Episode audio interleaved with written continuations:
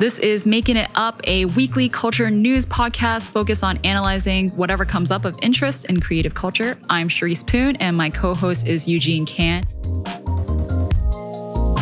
The format of this podcast is a bit of light catch up and then two main items of news, usually picked by myself and Eugene. Good afternoon, Cherise. What's going on?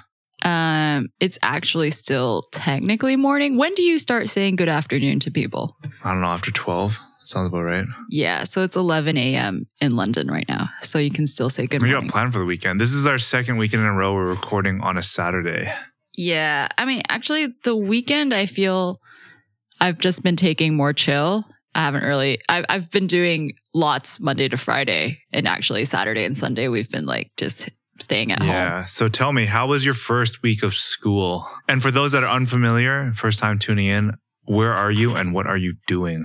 I'm in London and I'm starting a master's program in design. And I'm getting my notebook out. You, you can't see it, but I'm getting my notebook out because I took notes because there was this welcome lecture, which is like definitely a lot of things to think about. And that's, this is what I told you previously as well. Like this week has been a lot of new information and not, not necessarily new in the sense that it's like, I've never heard these things before and that like these ideas are so revolutionary, but new to me and new to my routine because it's, it's such a different environment, right? Like I've been working, I've been in Hong Kong, I've been hanging out with the same people. And now every interaction I have is something that I don't have the basis for yet. Like maybe it's a thing that I will be able to understand, but at the moment that it occurs, I don't know what to expect. Yeah.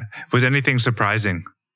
I don't know about surprising, but I think I'm not because I'm not sure what I really expected because I did kind of go in with maybe not very concrete expectations in terms of like what my school is like or my student population might be like. But I do think the school is a little bit smaller and more liberal and maybe not the same mix of people that I expected. And I'm not saying any of these things in a negative way, just like that um, the reality of what I'm seeing is maybe slightly different from what I expected. Or at least like it's very different. Like I did my undergrad at Parsons and it's very different from Parsons. Um, but I, I knew that. In what way? Well, one is that Goldsmiths is not a public school, but it's more of like a public school feeling. Um, like the person I'm living with, she actually called it the People's College, like like as in a colloquial way of referring to it. So it's not maybe as elitist or bougie as Parsons and other art schools, which I think is a good thing, or at least is a different thing. Is different from what I've. What you've just mentioned there, can you give me, and this is me sort of setting you up, but if you look at a school like Parsons and you've also gone to Parsons, what do you think is like a stereotypical POV on Parsons? someone who's really well off and doesn't maybe doesn't need to support themselves, like is supported by their family. But is the school itself good? Which that's actually, I was kind of like trying to come. No, no, I was actually trying to get both out of you. Kind of like the personality and the outcome. Well, I think the- no, the school is good. The school, in terms of like professors and the program, is great in my opinion at Parsons. And I, I, my feeling so far at Goldsmiths is positive in terms of programming and the professors. But it is so much of art school. I mean, I don't know about other degrees or majors because I don't have experience, but so much of art school is about like the people that you spend time with. Um, you are influenced a lot by your classmates because you do spend a lot of time in studios where you're maybe like 18 to 20 people. Um, and that's like not really within, I mean, I guess it is within the school's control in terms of admissions, but so much of admissions I feel like is based off of portfolio and not necessarily personality. But then when you're in, when you're a student in those programs, it winds up being a lot Mhm. about personality as opposed to portfolio. Got it. So there's a switch into what is the most valuable thing you'd say. what was the most valuable to you as a classmate, right? Because like obviously it's great that your cohort produces good work, but it's also really important when you're hanging out with them that they're not assholes. So I got you. also just a like flipping my brain. I feel like like a like a switch in my brain to go from work to student. I think the responsibilities are very different, like responsibilities to myself and to what I've like committed myself to doing. And I was kind of thinking about it in the context of like for work, I'm paid to do a certain, you know, number of things, whether it's freelance or with Maekan or whatever it is. Like I receive compensation for the work that I do. And then school is actually a little bit of the inverse because I'm paying for myself to learn. I don't receive the compensation I receive is not monetary. You and I had a discussion yesterday where I was like, just called you up and we just had a very sort of casual conversation about the the role and the expectation under the pretense of this new working environment. I don't know if that's the right way of putting it. And I, what I think is interesting, and it was kind of a nice, I would say over the course of our working relationship anyways, and also my, even my, my professional, so quote unquote management experience, there's, you're always chunking off certain times of people, right? Like, for example, if you're working full time, you expect to have them for eight or nine hours of the day or whatever it is, right? And likewise, if someone is working with you in a quasi freelance capacity, same thing. And it was kind of the first time that we had to readjust the working relationship and kind of come into terms with what was the expectation in the past might need to be revisited. And I think that what I just mentioned there sounds a little bit boring and dry, but I think it's really fascinating because it's sort of understanding the continual shift of someone in their career and at any given moment in time and time being the most important sort of determinant of how you approach something. There was a certain expectation for you when you were in office in Hong Kong. And while we wanted to carry that over into your time in London, it's like, it kind of has to change, right? There's going to be certain things that take precedence and take priority. And I've always said this too. It's like, you know, working is going to be something that's always going to be there for the majority of people. And there's certain things that you need to do in the moment. Well, I think it's, I don't, mm, I think it's new for both of us, right? Because I'm, even though I did work while I was doing my undergrad, it wasn't to the same degree and it wasn't like as a professional, really. It was internships and part time jobs.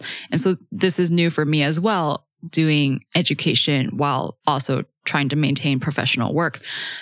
And I, I have new respect for workplaces that really like support their employees through doing whatever additional learning or education programs because I know some companies offer that, right? And it is definitely tricky because I think there is a common understanding between you and me or other like employer employee relationships where education is important.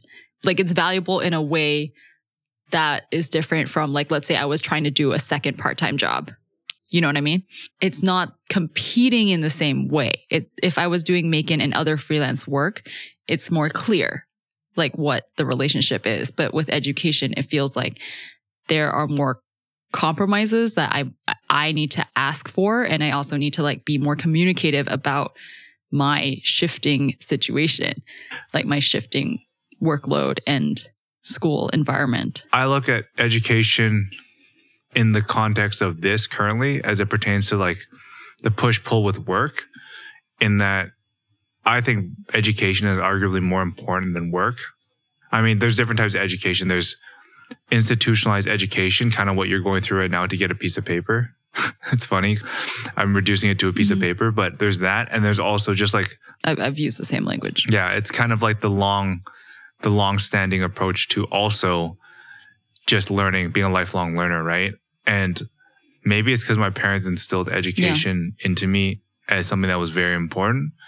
I mean, we're, we're, Asian. No, same. There's nothing else you can really work around, right? But I think in in case anyone, I mean, people might not know just listening to our voices. Yeah if there's a choice between education and anything else, it's almost as though education is always the precedence. So if someone's like, oh, I need to take three weeks off to go study for an exam, like you don't really have the ability to say no. I mean, you probably want to try to work it out and find some sort of compromise, but like it is really a very important part of someone's personal development. I think you and Maekan supporting me while I do my master's is also an interesting experiment or an interesting challenge for you on your end in terms of a, a business person and a manager. Because if we can do this, if we can have a relationship through this that is successful, I think it's better for you and your business. Like moving forwards, if you have the ability to support someone in both work as they are learning in whatever capacity. My question to you is how do you think you'll be better at your job while you go through school? I mean, I think the thing about, I, I hope that actually this is really related to my topic this week is that I hope I will have new ways of seeing things. And I, I don't know, I don't know if that's like too lofty of a goal. Like I say it and already feel like I don't know if it's attainable, but I, I would like this experience to create new ways for me to question things and consider different ways of executing whatever it is that I want to do. Did you have anything? Should we talk about this week's stories? Yeah, you go for it. You you would be more familiar. Sure. First story we did was on Capo. So it's a sculpture by artist Jun Cha, someone that we know really well. Uh, for those unfamiliar, he's a artist, but also probably more famously known as a tattoo artist based in Los Angeles. And Jun and I guess the Maekan family have come to be quite close friends. And I often think like, why, why do certain people gravitate towards one another? And the one thing I kind of recognize is that Jun has his sort of social media facade. And I'm sure he's probably 100% aware of this, but the social media facade that he puts up is super serious, uh, always black and white for the most part, like a very just serious approach to the aesthetical side of everything he does. And he also talks about very deep thematic things, but when you meet him in person, it's not that that stuff is is the only thing he cares about. He cares about finding a way to make it approachable. Like he he'll joke around. He's like not super serious as a person. So that's like a very interesting sort of um contrast in his personality. And I think that's kind of why we get along because like we control each other, we can joke around and shit. And then when it comes to talking about like interesting things that sort of permeate our everyday lives that we feel have a bigger impact in some capacity. And it sounds kind of pretentious talking about it like that, but I mean, I can go into a conversation with them and just kind of find a lot of interesting touch points. But anyways, his sculpture in itself is interesting because it, it's something that he wanted to create as a way to signify our time on this planet and the relationship that death and life play within mother Yeah. nature. It's And he did a really cool video around it. I, he's been working on it for a while. it's pretty classic of a memento mori art. Like it's very apparent. Um, not to not, not a knock on it at all. i'm just mean it's um it falls within that category. I didn't even know that was a category. Maybe you can talk a little bit about that. I don't know. I don't know. It goes quite far back. A lot of um, even fine paintings in the past were categorized as such. Like still lifes could be memento mori as well when they were depicting Memento mori being like referential to referential death. to death, rem- reminding people that Yeah. you know death is eventual. So as I was saying, even still lifes of decaying fruit or the corpse of a bird or something like that was intended to be along those lines. Interesting. I wasn't super familiar about that. That was one story that we did and just talked to him about, you know, his kind of why he decided to do this and, and how he approached it. And I think for a lot of tattoo artists that are really successful, they often are not satisfied with just being a tattoo artist and they want to seek something else. And I don't know if it's because they're seeking a different form of validation from a different set of Hmm. art critics. Actually, what I was thinking is being a tattoo artist, your art becomes part of someone else. And it's hard to imagine your art as a standalone thing because it's par- it's part of someone else's body. That's pretty interesting. I never thought of it that way. It becomes this is now part of Eugene. And even though I, I created this, it's hard to say, oh, this is my artwork. I, I'm, I'm not a tattoo Mhm. artist, but just theorizing about that sensation. Yeah. Whereas like when Jun Cha makes Mhm. Capo, this sculpture, it, it's very much all him. And it's this thing that I've put out into the world and is solely, it is what I want it to be or what, what I want it to say. Yeah. And then another story we put out was We did John C Jay and Julie Zerbo. Yeah. Julie Zerbo, like that was a story that actually was really fascinating to me because Julie Zerbo is somebody I I've respected for as long as I've known the fashion law. And it hasn't been that long, maybe like two years, under two years, but it also stems from something that I'm close to, and that's like fashion and media, mm-hmm. right? The one thing that has really sort of resonated with me with her is just like her truthfulness around both the topic at hand and how she wants to do it. Do it being fashion media, right? And I think also she's, she and the fashion law are very interested in providing factual context to things that are happening. And I think Yeah. we read, we personally read the fashion law a lot to just un- make sense of things that are maybe from the surface quite complicated. And she breaks it down really Yeah. well. And the one thing that I think is really important for people to not confuse is that when you're critical of something, it often isn't done in a way that's hateful. It's more that I want better, which Yeah. is why I'm trying to raise the Yeah. bar. And I think there's there's a lot of things that kind of get confused there that people need to kind of understand. Like if someone's being critical or critiquing, it's not because they're a hater necessarily. And I kind of feel the same way in some of the discussions I have, we have, where, for example, I'll be talking to somebody and, you know, everyone gets really sensitive when you in an open context are kind of having a go at somebody. And I was thinking about this actually. If our primary way of communicating with people is through something we post on social media, I think that the way that it's done, it's not the best way to kind of communicate critique, right? Because like if you're scrolling through somebody's posts on social media and all of a sudden somebody's critiquing you openly, I think it looks very aggressive. And I don't know if that's the reason why, because arguably you could have that same conversation in person or in a private email. It would be perceived differently, think- right? So maybe it's just the way we've communicated with each other. I think the way we communicate on social media in those kinds of critiques is necessarily more aggressive because you make those comments with the audience in mind. So it's not the same as sending an email and providing your feedback on something. You, you are in a way performing your critique. Um, and that's, that's going to add a different layer to what you're saying. Yeah, it's actually pretty interesting. A good way of looking at it because like the audience and who's privy to the knowledge. with the fashion law, it's different because she is talking directly to a greater audience and not to the brand itself. So it's not confrontational in that way or, or not like whatever it is that she's commenting on in terms of brand or person. It's not bringing it onto their turf, you know? And then finally, we did a story with John C Jay as part of Unexpected mm-hmm. Connections and an upcoming event and conference we're doing in November on the 7th. So if you're not familiar with John C Jay, he is, how do I describe him? He's, he's worn so many hats. He's been so influential in advertisement world, having worked at Wieden+Kennedy. And now he's the president of Fast Retailing, which is the parent company of Uniqlo. Mm-hmm. So one thing that I, th- I think is undeniable about John C Jay is that he's so elegant in the way he communicates and the way he has his point of view.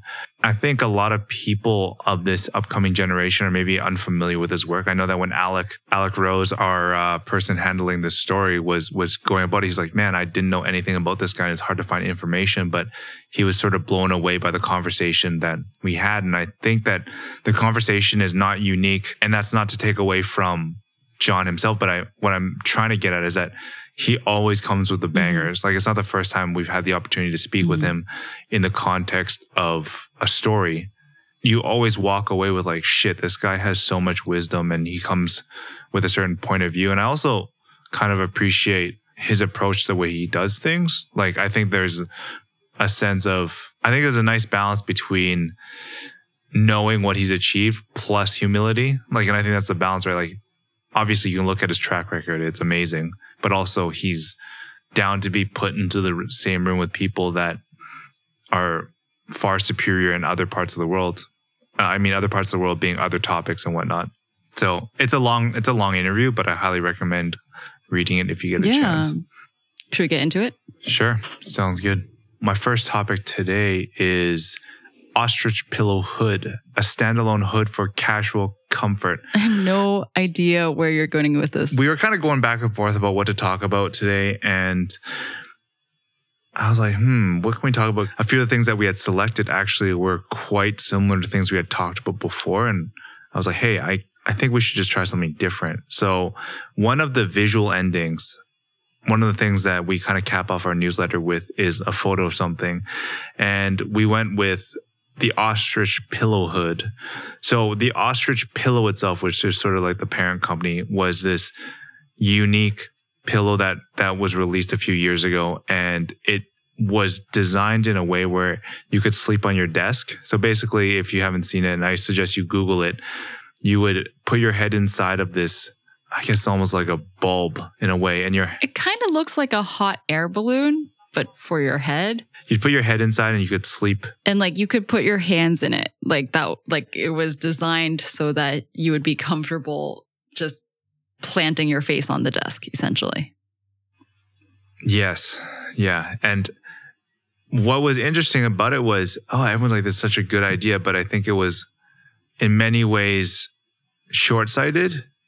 And the reason why I thought it was short sighted is if you're needing to sleep at your desk, it should be an indication of a broader issue at hand. But then it kind of gets a little bit complicated, right? And anyways, Yeah, no, before we get you- deep, too deep in that, the ostrich pillow hood is a simplified version. It's less of a pillow. It's more of a, hey, let me cover my face up so I get dark, like so I can get a bit of darkness, Yeah. right? So I can go to sleep, take a nap, whatever.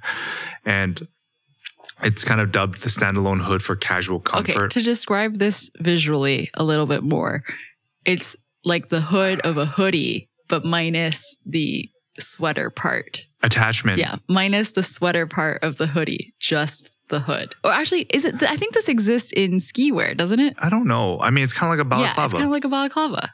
what is interesting about it is, I mean, the whole use is to create an opportunity for you to take a nap, right? And I think everyone's kind of recognizes the importance of sleep. And now we're sort of entering a space where how does performance and aesthetics intersect? Because in many ways, like the hood itself looks kind of, it's just like it, it has a certain aesthetic to it because it's there for you to have a sense of performance, right? It's there for you. Like if you need to take a nap, you can kind of flip it around. And that's the use case too, right? Like when you are to put it on. So yeah, basically it's like meant for you to create mental mind space when things are overwhelming. The video is very lofty. While I was trying to consider, like, I was trying to read into your mind as to where you wanted to take this. I watched this video and I thought maybe you were going to make a knock at this video. yeah, like I think that ultimately that what I find interesting is that here we are trying to create solutions for some of like the deeper underlying problems in culture and society and problems, challenges, whatever you want to call it. I thought I was like, yo, this is kind of interesting because are we about to kind of enter a space where well-being and all elements of well-being will be a sort of aesthetic in itself? So it's kind of like athleisure, right? And I, I was thinking, like, what levels are we going to start pushing this to be a way for us to communicate that, hey, you know what, we care about ourselves and we're willing to embark on what could be like semi ridiculous looking things. Because if you look at it when it flips around, it's like, yo, you're kind of like, you could be sitting at your desk and you have your face covered by this hood. So my question to you is, as we start signaling wealth through well-being, are we looking to see aesthetics pushed into a certain direction where like it doesn't matter if it looks wacky or whatnot? That in itself is a repli- that in itself is a representation of you taking care of yourself. Because I think that has been a big part of identity. Yes, I think that is what's happening here. I think it's performative of well being as opposed to being genuinely about well being. Because, like, as you kind of alluded to, the fact that you are trying to take a nap at your desk should communicate that you're not taking very good care of yourself. Like, without the hood, if you were falling asleep regularly at your desk that would signal to people that you aren't sleeping enough at night, like you're not taking care of your sleep schedule. And then somehow with the hood, it's supposed to communicate that you care about, I don't even know where, what it is that you're communicating that you care about. It's that you care about quality sleep in the middle of the day at your office. I don't know, but I, I just find it interesting because I'm, I just wonder down the line how people are going to start seeing this play out is it just a new way of us finding solutions across the board for a lifestyle that is driven by this sort of well-being element? I think well-being is such an interesting category to see it kind of evolve and grow and like to see what lengths people will go to. Cause I'm sure there's, I was thinking about this. What are some interesting and weird looking things people do nowadays? And one of the things they've normalized for the sake of well-being and i think the one thing that kind of crossed my mind was how quickly people are to share them wearing like face masks Oh. whether it's like um stuff like that Huh. I don't think face masks is that weird. I immediately thought of acupuncture. Yeah, I thought of acupuncture and um what's it called? Cupping. oh cupping Cupping, right? So those are both like yeah traditionally cupping for people are that Chinese. I actually I don't know how to talk about this in English apparently. Uh you're going to have to help me out. people use it as a way to rehabilitate slash balance your body i don't know some It's like okay, in Chinese, you would say something like it's drawing out the toxins of your body. But I realize how hippie that sounds. Anyway, I was just thinking of, yeah, other examples of well being that might not, it might not originally look aesthetically pleasing. But that totally tips into my subject, which we should just like start talking about. no that that's all i actually felt as though it was just something different to talk about and just like yeah.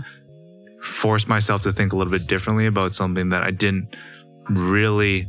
It's more like um, I guess for me, I was thinking about this from the way of of small micro trends in terms of how well-being has been such an important part of identity and what does the future look like and how crazy will people go and what lengths to showcase that not that this is that crazy but it's part of that sort of performative side Yeah. of things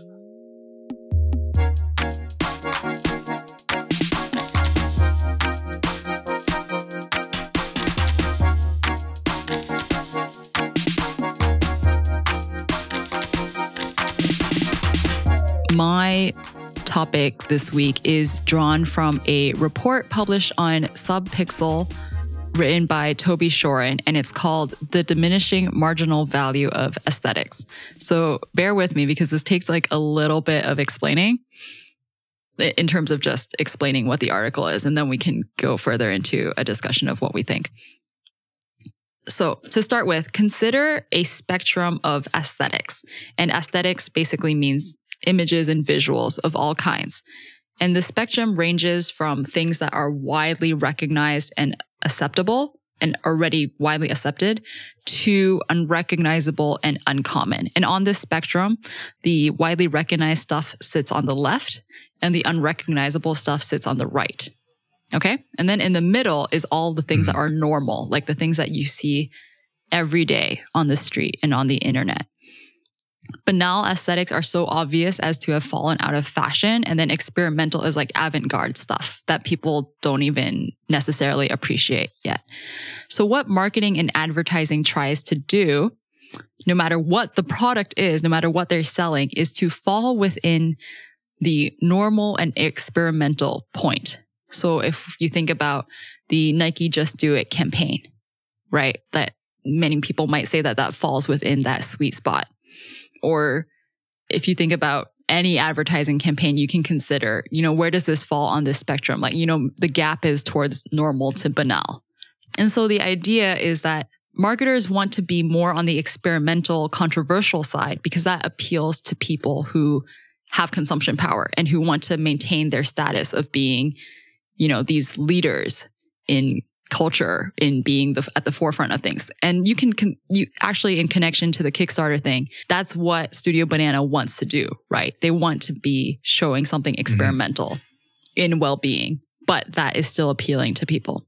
And so marketing, what it does, it moves aesthetics from right to left. Like things go down this funnel of experimental to normal. And we all see this happen in everything, Yep. in music, in movies, in videos, and sound design, whatever it is, it goes from experimental to being like normal to then being obsolete. All of this stuff is just like history, essentially, or like the idea of media and marketing and how that works. But the really interesting part of this article, which is admittedly quite long, but very good, is what happens when the internet is introduced into this whole system. Did you read this whole thing? Yep, I did. Yeah, it was fascinating. Like I just, even the beginning part, and then when we get to the charts where it's like talking about single nodes and then how the internet is everyone is a node. So every single thing is a content creator and a broadcaster and a consumer. So like you and me as individuals, we're all three of those things at the same time. Right. So what this means is that, you know, everyone has equal access to everything. Things that used to be innovative are mainstream much more quickly and aggregators cause relativity between everything. So like when you're on Twitter, um, Twitter doesn't know what comes before and after a certain post, but it creates this, it creates connections just by Like being together. Yeah. Yeah. A fabric. The way Toby Shorin ta- says it is that he says an aesthetic can never die anymore and aesthetic strategies are less effective. Let's say um, there are people that are really into 70s type and culture. There's always going to be a place for these people online. Instead of it passing in and out of trend, it will just always be there. And the same for any other kind of aesthetics. And what that means is it's very hard to know or create something that is genuinely novel. Is it because the fact that it's novel, it enters a sense of normalcy much quicker? It's two things. One is it enters normalcy much more quickly. And then also, whatever is novel probably actually already exists somewhere. Because there are so many points of communication, it's very rare that something is produced that people haven't seen, like that haven't seen something similar to that.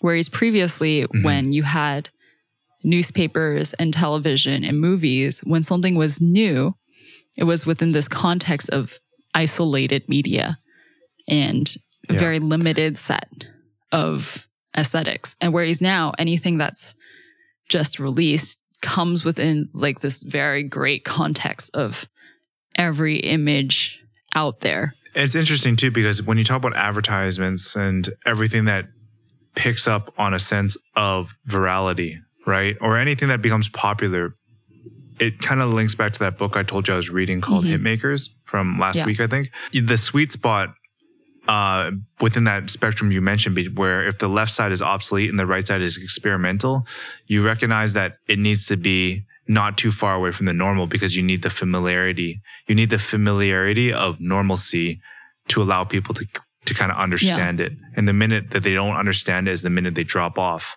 So that's always like a balance. And it's almost as though how do you create that novel experimental effect while still letting people know that, hey, this is like familiar. What Shorin suggests actually is we should be investigating what is on the extreme right end of the spectrum. As in, we should be looking at what is, what can we imagine that is the furthest from acceptance right now? And what is the most radical? And let's look at, you know, where do these images come from and who is generating them? A- And it's, it, but it is a self-defeating system because no matter how far to the right you look, eventually everything moves left. So Yeah. actually what Because everything has to funnel through, right? yeah.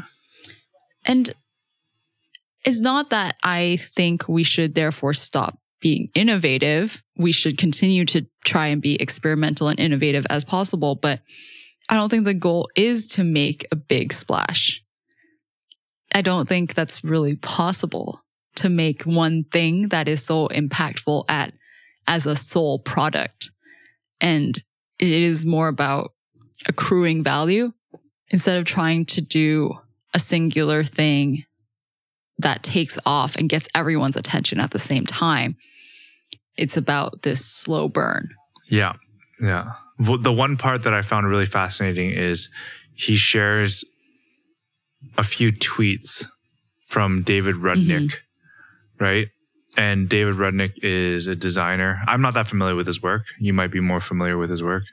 But his first tweet was his tweets were broken off into three parts. And it was one, build work of a depth that is improbably difficult to co-opt effectively. Marry craft and concept so that one is impossible to lift without the other. Two, without apology, disown, disavow, distance yourself from individuals who adopt shallow or cynical models of cultural production. And obviously, three, support, support, support others who take the time and risk to build their own practices and build tools for others. Forget trying to be a hero. Be suspicious of anyone who tries to encourage you to be or wants to be seen as one. It's about all of us, not one mm-hmm. winner. So I think that kind of plays to your slow burn thing. And it's, it's true. It's like to create something brand new is so challenging because it's not even that you need to trust yourself to make that shot.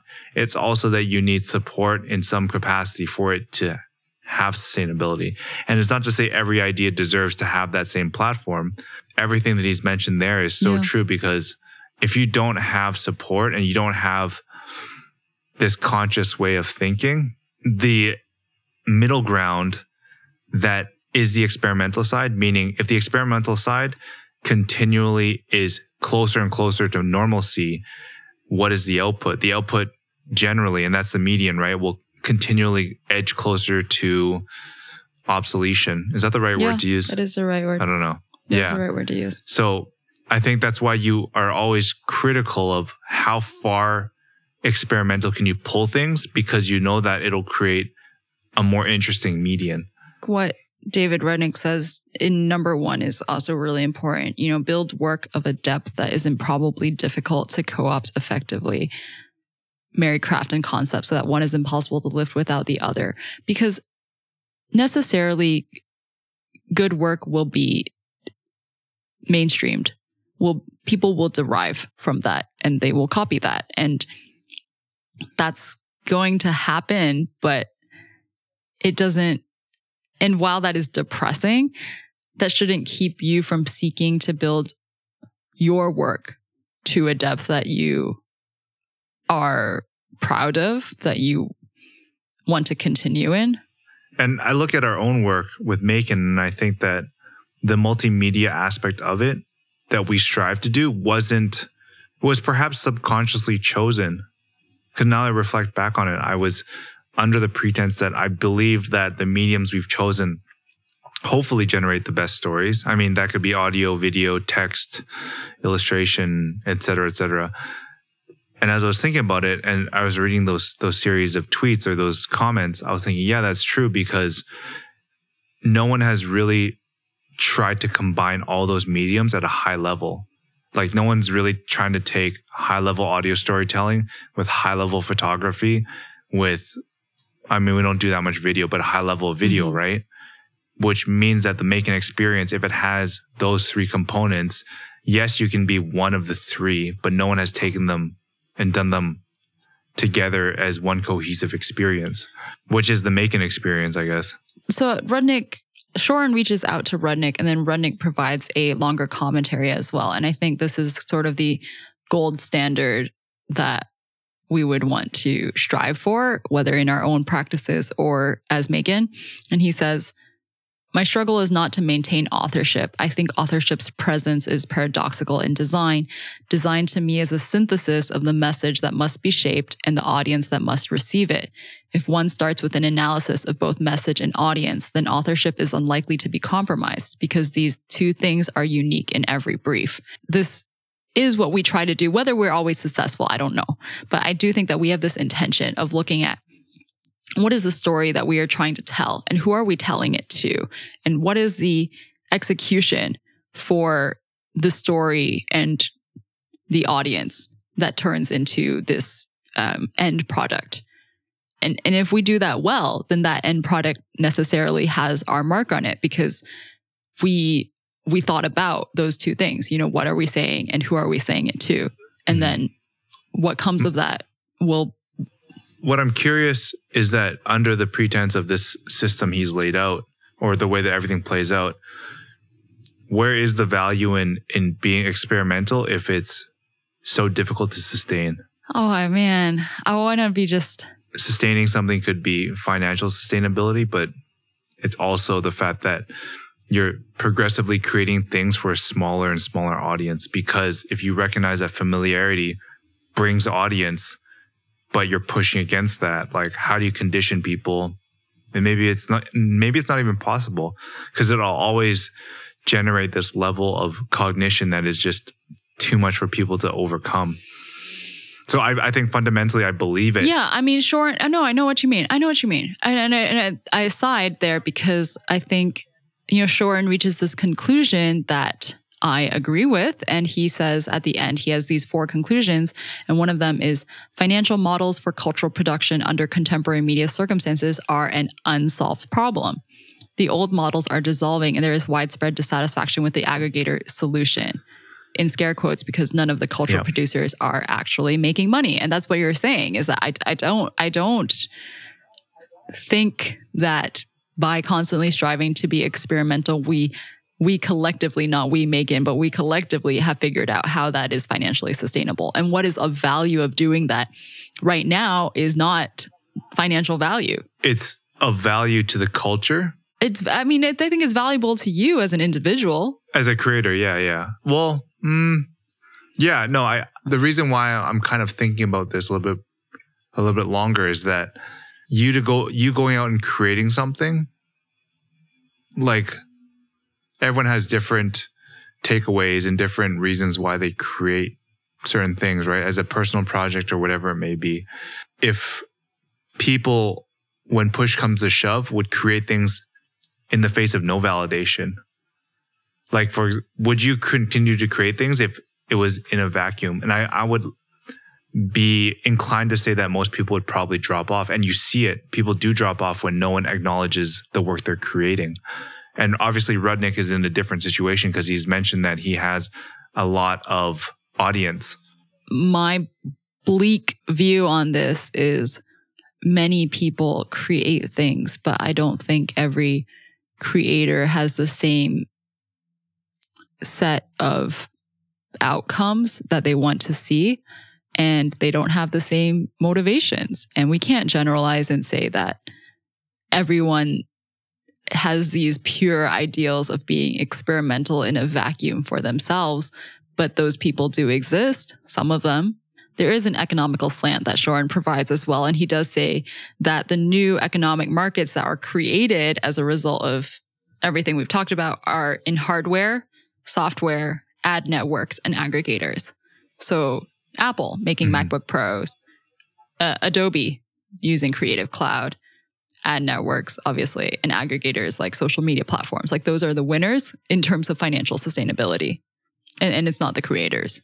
It's not the actual producers of cultural aesthetics. So, what was the most interesting takeaway for you from this piece? So, something I didn't mention that he talks about is he basically says that the internet has led to the death of graphic design as we know it because of everything we've talked about, where new things erode and become mainstream, and because everyone has access to everything. Uh, and images belong to everyone and everyone's a broadcaster. So basically he says like this is the death of graphic design as we know it. And if my bread and butter for the past, you know, X years has been calling myself a designer and being in this design industry, what does that mean for the work I do? And does it mean that I should be making new work? I, I, I don't know. I think mm-hmm. it, it causes me to think about what is my goal in the work I create and how best do I reach those goals? And maybe that's not through design, or maybe that's not through mm. traditional graphic design. It, it, can be a kind of mm-hmm. design. I think I, I kind of walked away with something a little bit more bleak. Well, I didn't even and think mine was optimistic. Let's hear yours. Yeah, I think for me, it was trying to come to terms with, because like I said, on a theoretical level, I am in total agreement with everything that's said. But I think when it comes to the the reality of lacking a sustainable financial model, that's the one thing that I think is the most challenging. It's like there's no real value in being experimental per se, right? If you cannot sustain it. And I think that the fact that it's such a binary outcome for the most part, where like, for example, advertisements were generally the way the internet ran until they were gobbled up by like Google and Facebook, right? So it wasn't so much that you went from making less money. It's almost to the point where it's asphyxiation, where you're basically choking out all the publishers or all like the different people.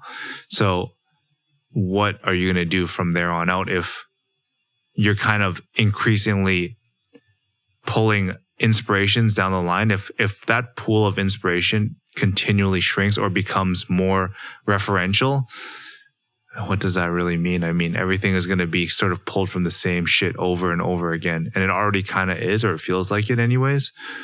Um, so I don't know. I think that's the one part that, that kind of has me a little bit down because it's true. It's like, it's people that have figured out how to monetize culture and they are the ones that are succeeding, but they're not the ones that are creating it. Looking at history and looking at the current landscape, I don't think it's possible for people on the far right end, people seeking to be on that far right end of experimental work that is creative and unacceptable can expect to be financially viable because the things that are financially viable are things that the the vast majority of people see a necessity in. And it, there, I think it's mutually exclusive. I don't think that by being experimental and and doing unacceptable, you know, unappreciated work can be perceived by a large number of people as necessary. Yeah. So you kind of just have to be the martyr. I think so. I think martyr is an extreme way to put it, but I love I think word. martyr is an extreme word for it. But I think I think that's how it goes. Well, that seems like a good place to cap things off. oh, dear Lord. Oh. I'm not trying to say that artists and designers and people who are experimental creators are heroes. Okay. I'm not trying to say that. I, I think the work is important, but it is, there is always that choice that you as a creator can make. And you, you can try to do both. You can try to sustain yourself by pushing yourself to do work that is really experimental to you and also doing the work that is normal and doing the work that is financially sustainable. Mm-hmm. And I don't think that those two things are going to be the same, but I think individual creators and creators such as ourselves as an entity like Maekan, we can we can do both. Or I think mm-hmm. that's what's need that I think that is what it's needed. Now is that really the place we cap it off? Yeah, for real capping it off now. If you are interested in learning more about Maekan, reading and listening to some of our stories focused on the sights and sounds of creative culture, you can visit us at maekan.com. You can also subscribe to us through your favorite podcast app and platforms. If you like this podcast, you can do us a huge favor by reviewing us on iTunes or sharing this podcast with a friend. If you ever want to get in touch with us, you can DM us on Instagram at Maekan, and you can also email us directly at Charisse at Maekan or Eugene at Maekan.com. I'm Eugene. I'm Charisse. And this is Making It Up.